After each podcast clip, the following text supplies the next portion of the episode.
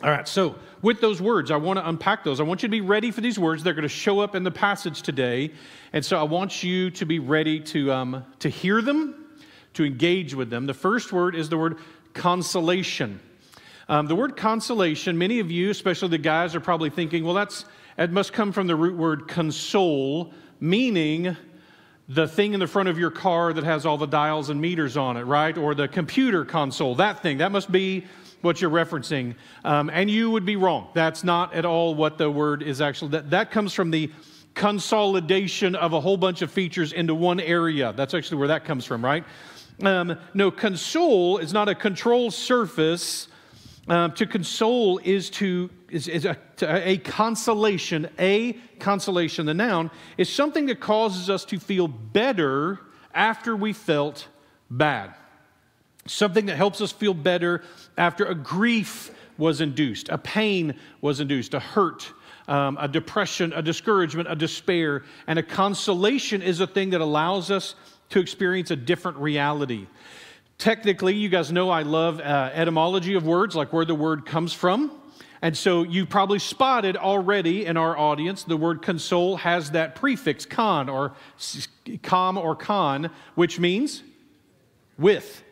And so there you go, console with, and the, the word where we get the word solace means smooth.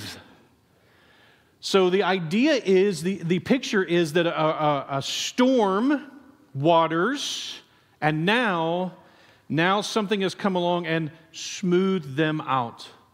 The jagged edges, the sharp pieces of a stone have been smoothed. The painful parts have been smoothed out. It's a difference between swallowing an aspirin and swallowing a pine cone, right? One of those is consoling, the other one is less so. So that is a like this this is the picture you're that we're talking about with soothing or with smoothing, okay? Something that that does that. So, the other word is redemption. We're going to run into the word redemption today. Um, and not the only time in our study of Luke. To redeem something, again, literally means to buy back. Re, back, deem, buy. To buy back. Um, uh, to buy again, to gain possession of something for a price. The idea being that in doing so, you actually increase its value. So you're supposed to picture like an artist who had a painting stolen from them, or a painting bought from them, or someone sold it out from under them, and then later they come back and say, That's my painting. I'm now buying it back at the price, whatever price I have to pay, that's the price I will pay to redeem it. Some of you are old enough, like I am, to remember gathering cans or bottles old enough plus poor enough as a child to remember gathering cans and bottles, walking down the street, and, and, and what did you do with them? You redeem them. That's what it said. Redeem, the redemption value was often printed on a bottle, like or um, or the. So Jesus has been born, where we're picking up the account. Jesus has been born.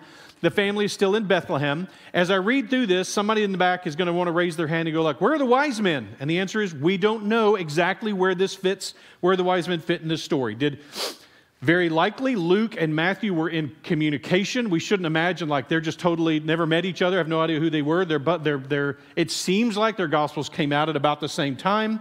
And so they may have easily been in communication with each other and with other of the same people.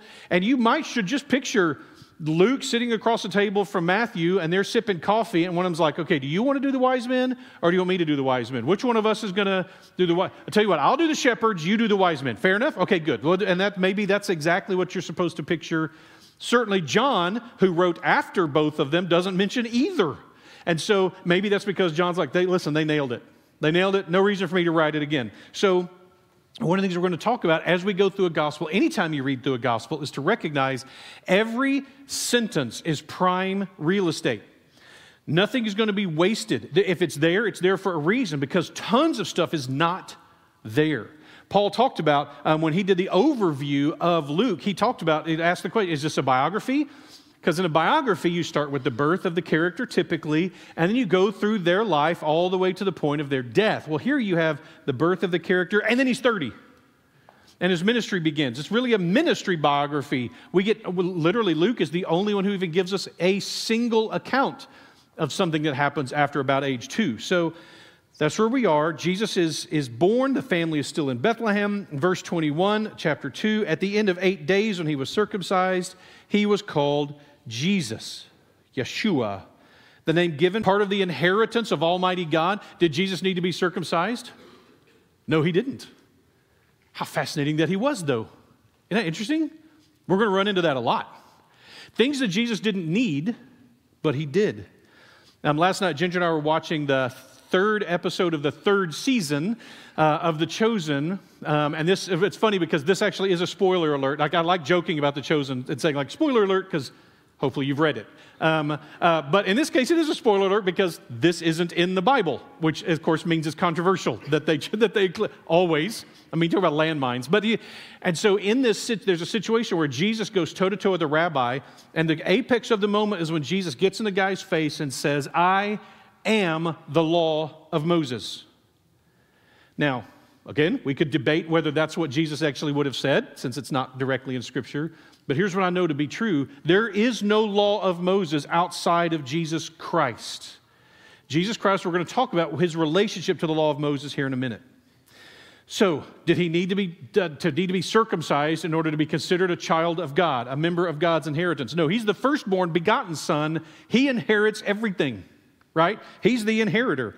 So 33 days later, we just immediately jump 33 days, verse 22. And when the time came for their purification according to the law of Moses, they brought him up to Jerusalem to present him to the Lord. As it is written in the law of the Lord, every male who first opens the womb shall be called holy to the Lord. Verse 24. And to offer a sacrifice according to what is said in the law of the Lord, a pair of turtle doves or two young pigeons. Now, if you want to do some extra research, these original Levitical commands um, for purification are found in Leviticus 12. Um, you can go look that up if you're interested in that. But, the, but Luke here really unpacks it accurately. There's two or three things going on simultaneously here. Um, by the way, this event, the presentation, the eight day presentation of Jesus the first time, is actually celebrated on February 2nd. Not surprised, like that's uh, which is 40 days after, excuse me, the presentation of him 40 days later, because this is 40 days uh, apparently after December 25th. So, and we're on the 4th, we're pretty close. So, when the time came for this purification, is what's being described here. So, the purification is one rule that they follow the purification of the baby and the mother, so that they're ceremonially considered clean after childbirth. That's one. Then there's also this special sacrifice for the firstborn child, right? Especially the firstborn son. So, did Jesus, here's, a, here's another question Did Jesus need to be declared pure by the priests? No, of course not. Jesus is the embodiment of purity. There's nothing, there's nothing about that that he needed. Did Jesus need to be claimed by the Father as a son through a ritual in the temple? Uh, no, no, he did not. He was the only begotten Son of God. None of these things were necessary. How fascinating that they're being lived out. It seems like a lot of work, given how much isn't here in the beginning of Luke, that these accounts are here. Something special must be going on this important real estate is going to this? Well, in Genesis 17, again, you can look it up later if you want to, is the original instruction to Abraham that on the eighth day, every male is to be circumcised as a sign of the covenant between God and Abraham's offspring, the Jewish people. You are my people. You are my children. Here's how you will know by the sign of circumcision. And right in the middle, much later in Exodus, right in the middle of the instruction from God to Moses about the Passover feast, God throws in this little doozy. Exodus chapter 13. The Lord said to Moses, Consecrate to me all the firstborn. Whatever is the first to open the womb among the people of Israel, both of man and beast, is mine. Now consider. Think of the context of when God is making this instruction. This context is right in the middle of the Passover instruction. Now, what was the Passover again? We think of the Passover our instinct, because we learned about it watching movies, is that is at the Passover, God is going to send this plague to wipe out all the children of Egypt, the firstborn children of Egypt. And the only way to be protected from this plague, to get to keep your children, was to put the blood of the lamb on the cross pieces. Now, again, as Christians, this isn't very subtle. We need to find a firstborn lamb. We talked about this last week. We need to find a firstborn lamb. We need to slaughter it, and we need to make sure its blood is spread across pieces, cross pieces on a door. Not too subtle for us, right? That sounds a little bit like Jesus. So, but at the time, they're going, okay, that's what this is. But understand, that's not exactly right. What happened was that God went through Egypt and claimed every firstborn. He claimed some through death. The ones who didn't have the mark of the blood on the door, he claimed through death. They died as he is giving the final defeat to Egypt and, most importantly, to Egypt's gods. The gods of Egypt are unable to protect even the firstborn from Yahweh. But notice, Yahweh did not leave the people of Israel with their firstborn sons either. He said, No, no, they're mine too. I'm not taking their lives today because I have something else in store for them. But just understand every firstborn is mine. I will, I will, I've got something special in store. The 10th plague wasn't rescued, the children, the firstborn of, is, of the Hebrews weren't rescued for nothing. He rescued them in order to make an extra special claim on them for himself. They would later be man for man represented by the Levites. These are mine. They're going to serve as I see fit. Now, notice, he claimed all the people of Israel, and then a special claim upon the firstborn. Firstborn had to be, in a sense, purchased back from God. Now, you're just borrowing them. They're, they're, you're, you're, this is a lease, not an own thing, right? You're leasing the child back from God.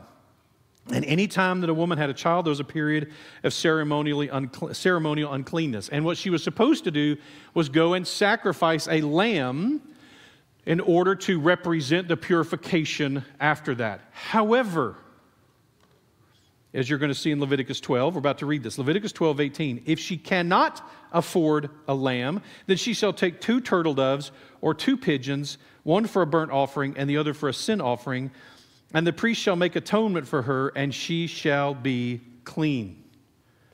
Do you remember what she did? Verse 24, and to offer a sacrifice according to the Lord what is said of the law of the Lord a pair of turtle doves or two young pigeons. There's probably only one way to interpret this correctly, and that is that Jesus' parents were poor. Now, maybe back in Nazareth, they could have afforded a lamb. But making the move to Bethlehem, living with family or friends and in a, in a cave, whatever it is that they're living in now at this point, they don't have the finances to afford a lamb. They could probably barely get to Jerusalem. They get to Jerusalem, they have no money, and they take the poor option, the poverty stricken option. How fascinating that not only Jesus came into the world as a baby, but he came into the world as the baby of a poverty stricken family. That speaks volumes to us that Jesus came when we, when we go through the experience that Jesus experienced and see this kind of thing. It's pretty shocking. Now, I also want to ask this. This is just a great teachable moment to me. Do you ever feel like you only have two pigeons, two pigeons to give? Like, that's it. But God's like, go into the world, make disciples, baptize them. And you're like, I got two pigeons. That's what I got to give is two pigeons. I love the fact that we serve a God who says, All right, two pigeons then. God, this is all I've got to give. I listen, I, I am super wealthy and I own all the things and I can give millions of dollars. And God says, Good, do that. You give what you can afford. It's all mine. I bought you with a price. Give it. Use it to serve the kingdom. Whatever it is. Oh, all these talents that I have. I can, I can sing and I can, and I can, uh, I can operate equipment and I can serve it. Oh, whatever it happens to be. I can teach. I can, I can clean like nobody's business. You, you just, well, these are my great skills that God's got. God, God's good. Good. You know what? I'll take those. And sometimes we reach into our pockets and we go, I got, I got two pigeons. I got two pennies. And Jesus says, All right, that, then that, we'll do that then. Just amazing to me that we see God's grace hard woven even into the law like this. What a fascinating idea that Jesus' parents followed the law. Isn't that fascinating? In fact, many believe that Jesus followed the law of God, the law of Moses, spirit and letter perfectly, flawlessly. I am one of those people. I think Jesus followed the law exactly as it was intended with no error. The law was good. There's nothing wrong with the law, but it needed something. But I'm one of those people. Listen, James 2:10, Jesus' half-brother wrote this. For whoever keeps the whole law but fails in one point has become guilty of all of it. I think Jesus was guilty of none of it. I think he followed the law. It's controversial. You may not know that. That's a controversial stance. It's got to be defended. I, I really do think that. I think Jesus was innocent of the law of Moses, God's law given to his people. I think Jesus was innocent of it fully, unlike any other human who ever lived. so if the law, the Jesus, Jesus fulfilled, he didn't come to abolish it. The, the law didn't need destroying. It didn't need to be burned. It didn't need to be torn to pieces. It needed to be fulfilled. Someone needed to check all the boxes and get all the way to the end and have nailed it. Matthew 5 17, Jesus says this Do not think that I've come to abolish the law or the prophets. I have not come to abolish them, but to fulfill them. so, on April 17th, I'm, I'm, I'm going to unpack this. this is how I understand this fulfillment. On April 17th, 1993, I proposed to Ginger. Now, when I proposed to Ginger, I was young and I was poor, so I did that incredibly creative thing where I kidnapped her teddy bear, and that's a ransom note. And she had to get, I gave her a little, a little camera, and she had to take pictures of herself at every location that had new clues. Okay? Uh, no, no phones, boys and girls, a little camera, a little disposable camera. And so she went all around Nacogdoches, going to all the pla- our first dates, our special locations that meant something. While I went and set up to propose to her and tied a little ring on the back of the teddy bear's neck, and it was it was adorable. So, but here's here's what you need, and and, and a little cheesy. Let's be honest, um, uh, a little cringy. So, but I want you to hear that very quickly, very quickly after that event, I intentionally and almost immediately scheduled to call off our betrothal. I scheduled to end our engagement. This was very strategic. I mean, cold hearted. I planned on ending our engagement on December 30th of that same year. I know it sounds unkind, but I'll tell you, by December 30th, I was sick and tired of calling her my fiance. So we scheduled a special event to cancel our engagement. I mean, we just put an end to it right then and there, right? We totally ended our engagement at that point. Why? Because the engagement was fulfilled. Now, was it meaningless? Was it bad? No, of course not. It had a purpose. And its purpose had been fulfilled. It had accomplished what it was meant. There's a lot of lessons I learned during our engagement that I still play out 30 years later in our marriage. But, but here, that's the picture I think that Jesus is describing. It isn't that the law was bad. It isn't that the law, of course it wasn't. It was given by God. It was brilliant. It is brilliant. If you study God's law, it is shocking how far ahead of its time it was. How honestly, there's a lot of laws we have today that, we, that we're real proud of, that their version was was meaningfully better. Meaningfully better. Whole other conversation. You can listen to that on the Reconstructed Faith podcast. It is, it is wild to me. There's a purpose in the law, and the purpose has was fulfilled, fulfilled, completed by the person and life and death and burial and resurrection of Jesus Christ. Now, now we're going to dive into one of the main themes of Luke, the theme of the witness. we're going to meet a couple of brilliant witnesses, fantastic witnesses Yes, and yes, this is one of our main themes. So, who have been our witnesses so far? By the way, we've had several witnesses, people who have, who have, uh, who have said in advance, this is who this is. We're making that proclamation. So far in the book of Luke only, who are some of our witnesses? What's that? Shepherds. shepherds, absolutely. We got the shepherds. Who else? Okay, a group of angels, a host of angels. Who else? There's a specific angel. Gabriel, right? Gabriel made that proclamation. Any others? Yep. The, the unborn baby John has already been a testifier. Zacharias and Elizabeth, Mary and Joseph. These have all been witnesses as to who Jesus is going to be. Now we have very special, two very special witnesses. The Orthodox Church considers these the last of the Old Testament prophets. Pope Francis of the Catholic Church recently talked about the fact that they both seem to be, one was for sure, senior citizens. Listen, I want to just take a second and comment on that.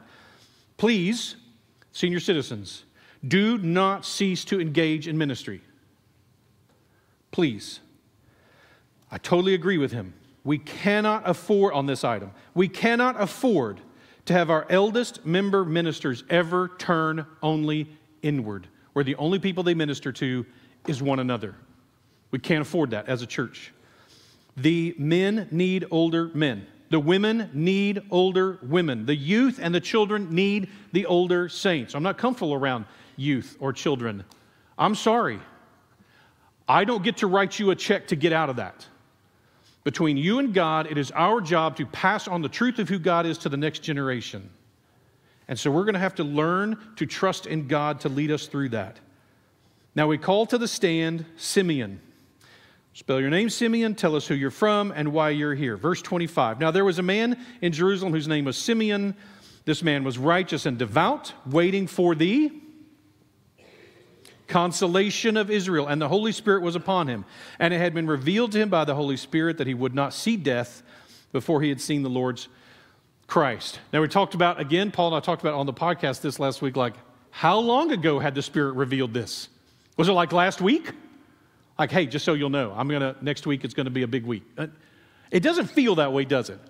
It feels like he was given this information decades before and he's been waiting to find out. I get to see the consolations. God is going to bring comfort and soothing to his people, and I'm not going to die until I see it. By the way, Simeon's name means to hear. This is a man who hears God, he hears from God. He knows the voice of God. That's with the question you go like, how did he know? How did he know what to do? How did he know it was the Holy Spirit? How did he know when to go to the temple? How did he know? The answer is he listened. He listened to the leadership of the Spirit, and the Spirit guided him. Verse 27 He came in the Spirit to the temple, and when the parents brought in the child Jesus to do for him according to the custom of the law, he took him up in his arms and blessed God and said, Lord, now you are letting your servant depart in peace according to your word, for my eyes have seen your salvation that you have prepared for the presence of all peoples, a light for revelation to the Gentiles, and for glory to your people Israel. Isn't this just amazing imagery?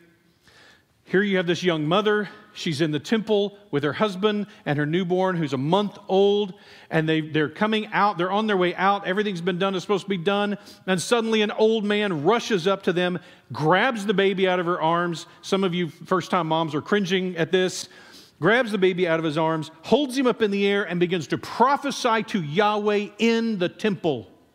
Speak directly to God in the temple. Maybe he's not an old man, it actually doesn't say. But we kind of connect that to the fact that he's eagerly awaiting death. And he doesn't get to go until this happens. And now he gets to go, he says.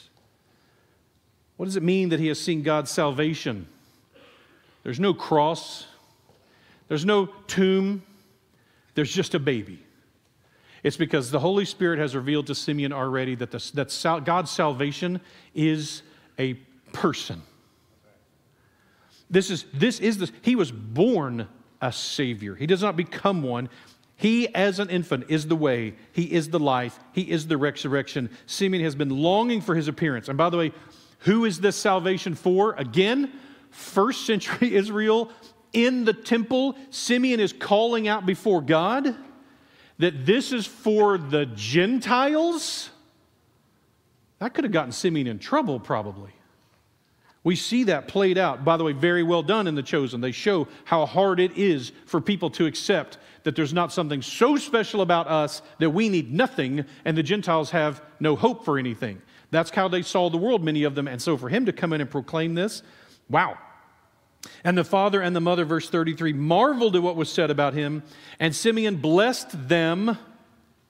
Older people, bookmark that. We need to be blessing the younger people. We need to speak that blessing over them. That's part of the job of the older people. In the evangelical world, we're so nervous about taking God's place that we're like, oh, God needs to be blessing them, right? Oh, I don't bless the food. God blesses the food. I mean, unless I do. I think we have the authority with the Holy Spirit that we get to bless each other as well. Obviously, I'm His, my authority comes through Him. He's the one doing it. But for me to get to reach out to a younger person and say, I, I bless you. Now, if I'm smart, I bless you in Jesus' name. Or I could even say, God bless you. There's nothing wrong with all that. But let me just encourage you, especially older people, speak up. We need to be blessing the next generation, telling them, encouraging them, challenging them, blessing them. And Simeon, I picture him, I don't know if he did this, laying his hands, he's holding the baby in one arm. He lays his hands on, puts his hand on Mary's head and blesses her, maybe with Joseph as well, and then says to Mary, turns and says to Mary, Behold, this child is appointed for the fall and rising of many in Israel, and for a sign that is opposed I don't know if he leans in for this part. I've got to imagine he does. And a sword will pierce through your own soul also, so that thoughts from many hearts may be revealed, exposed. Jesus is and was the stumbling stone. He still is. He will be loved by many, and he will be po- opposed by many. Being loved by Jesus leaves us exposed. We have to expose the fact that we are sinners, sick fallen, in need of a Savior. That's a vulnerable place. That's the our hearts have to be revealed. Being loved by Jesus will leave us revealed. Simeon prophesied to Mary that it was going to cost her too. Being Jesus' mother wasn't going to protect her from being revealed and exposed and brokenhearted and run through. Loving Jesus will cost you. Now, nothing like what it costs him to love you but it'll cost us. Simeon was walking, Simeon was waiting, righteous and devout and waiting, listening to the Spirit and waiting for God in a place of worship. I'm going to comment on that again in a second. Now we call to the stand. Anna, spell your name and where you're from and why you're here. Give us your background. Verse 36. And there was a prophetess, Anna, the daughter of Phanuel from the tribe of Asher. She was advanced in years, having lived with her husband seven years from when she was a virgin, and then as a widow until she was 84. She did not depart from the temple, worshiping with fasting and prayer night and day. Coming up to that very hour, she began to give thanks to God and to speak of him to all who were waiting for the redemption of Jerusalem. Her name means God has favored her. She has been favored by God. Now, I want you to hear that her name means God has favored her, and she's been a widow for maybe eight decades. Being favored by God doesn't mean you don't face hardship or heartbreak. It doesn't mean you don't feel alone and isolated and even afraid. It just means you get Him. And she has Him. She spends all of her time in His temple, fasting, praying, singing, connected to Him in every way that she possibly can. I've often wondered, imagining somebody whining or complaining about, like, well, she only got to go into the women's section. I think Anna would have, get, would have said, I get to go that close. How fascinating so often we want to demand our rights versus recognize the incredible glory of whatever God gives us. That we don't we can't appreciate that. By the way, favored by God, she has lived most of her life as a widow, and by most of her life, I mean a long time. Lower end, Anna is in her low 90s. Upper end, her low 100s. She has spent her entire adult life worshiping God day and night, fasting and praying, living as a living sacrifice. It seems that she walked up in time to experience Simeon's prayer and his blessing over the family. And as a prophetess, she immediately caught on. She embraced the truth of it. The Messiah has come. Now, what does she do? What does this woman in her 90s or maybe 100s immediately begin to do? She transfers from prophetess to evangelist. And now you have this old woman hobbling around the temple telling everyone who would listen, by the way, everyone who's ready for consolation and redemption. Everyone whose heart is open to this, she begins to tell them.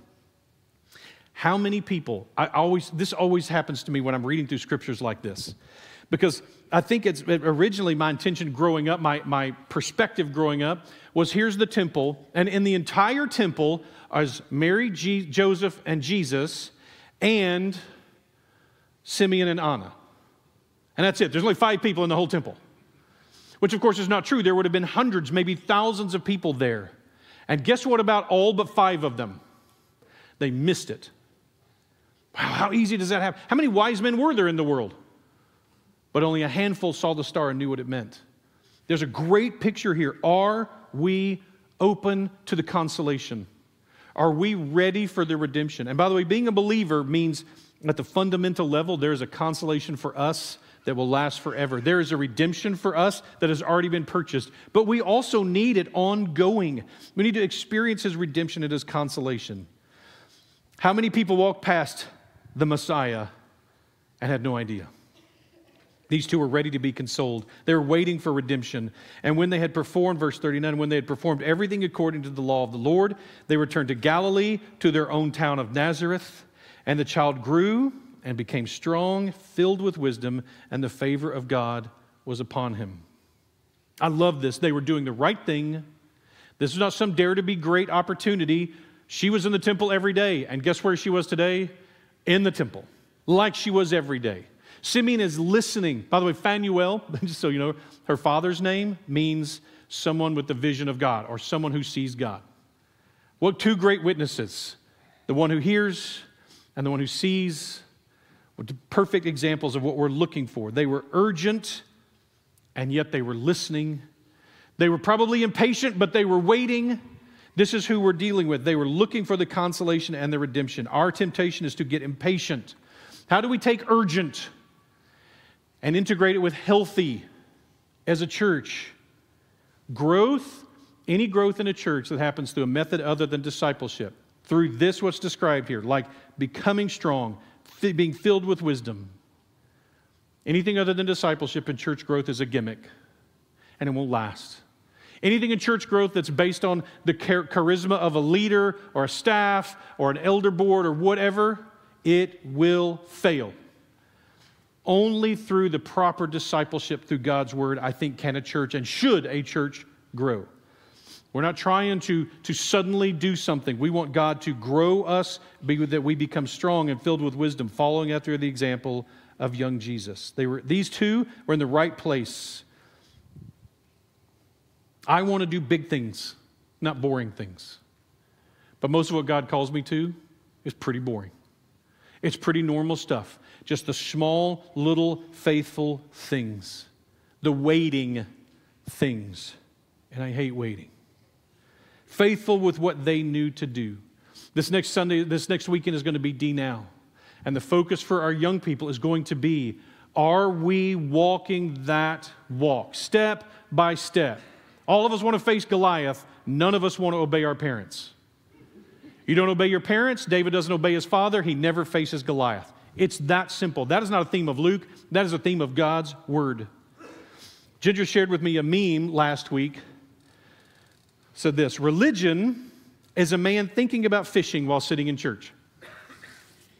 I was for a few of you, like, oh, wait, did he say fishing? That's what I was thinking about. A relationship is a man fishing while thinking about God. That's clever. It's also a false dichotomy. Those of you who know me are like, who he's going to hate that, right? Faithfulness is a person who worships at church and while fishing, who worships in the community of believers even when he's suffering from discouragement, or she, watching and ready for consolation, whether they're fishing or worshiping in the church. Worshiping while fishing or worshiping in the church is still faithfulness being where God calls us to be, in con- waiting for his consolation, begging for his consolation, seeking and watching for his redemption all the time. I promise you, if you're watching God, you have bad days, and God is redeeming the time in little ways that you might not spot, sometimes in big ways that are really amazing. So that's my challenge. Again, back to that, the, the episode of The Chosen we watched last night that struck me that the, the main teaching of Jesus in that moment to his hometown was the people were in huge trouble because they didn't know they needed redemption. They thought they had it all together. Church, we need redemption. We need consolation. Where about you and your life? I don't know. Why don't we stand and we'll engage individually as a community with the Holy Spirit about what we need to hear from that message. What do we need to hear about his redemption, his consolation? If you've never put your faith in Christ, if you need to say, I need my whole eternity redeemed, I want to be consoled forever, then come forward and let us know. If there's a specific area of your life that you would say, I need prayer for this because I need consolation, I need God to buy something back from me, or I need something bought back for me, okay, we can do that. Is our focus off? Does our life need to be redeemed? Do we think we have it all together? Because we don't. I don't know what the Holy Spirit, this time is meant to you take an extra moment before we rush off into the, in the rest of life and ask, what about this message was for me? What about God's word today hits me? And if you want to come pray, that's great. If you've been through our welcome home process and you're ready to come and join our imperfect and even dysfunctional family, we would love for you to do that. And we'd love to pray with you as well. If that's if you've already been through that process, you can do that during this time of invitation.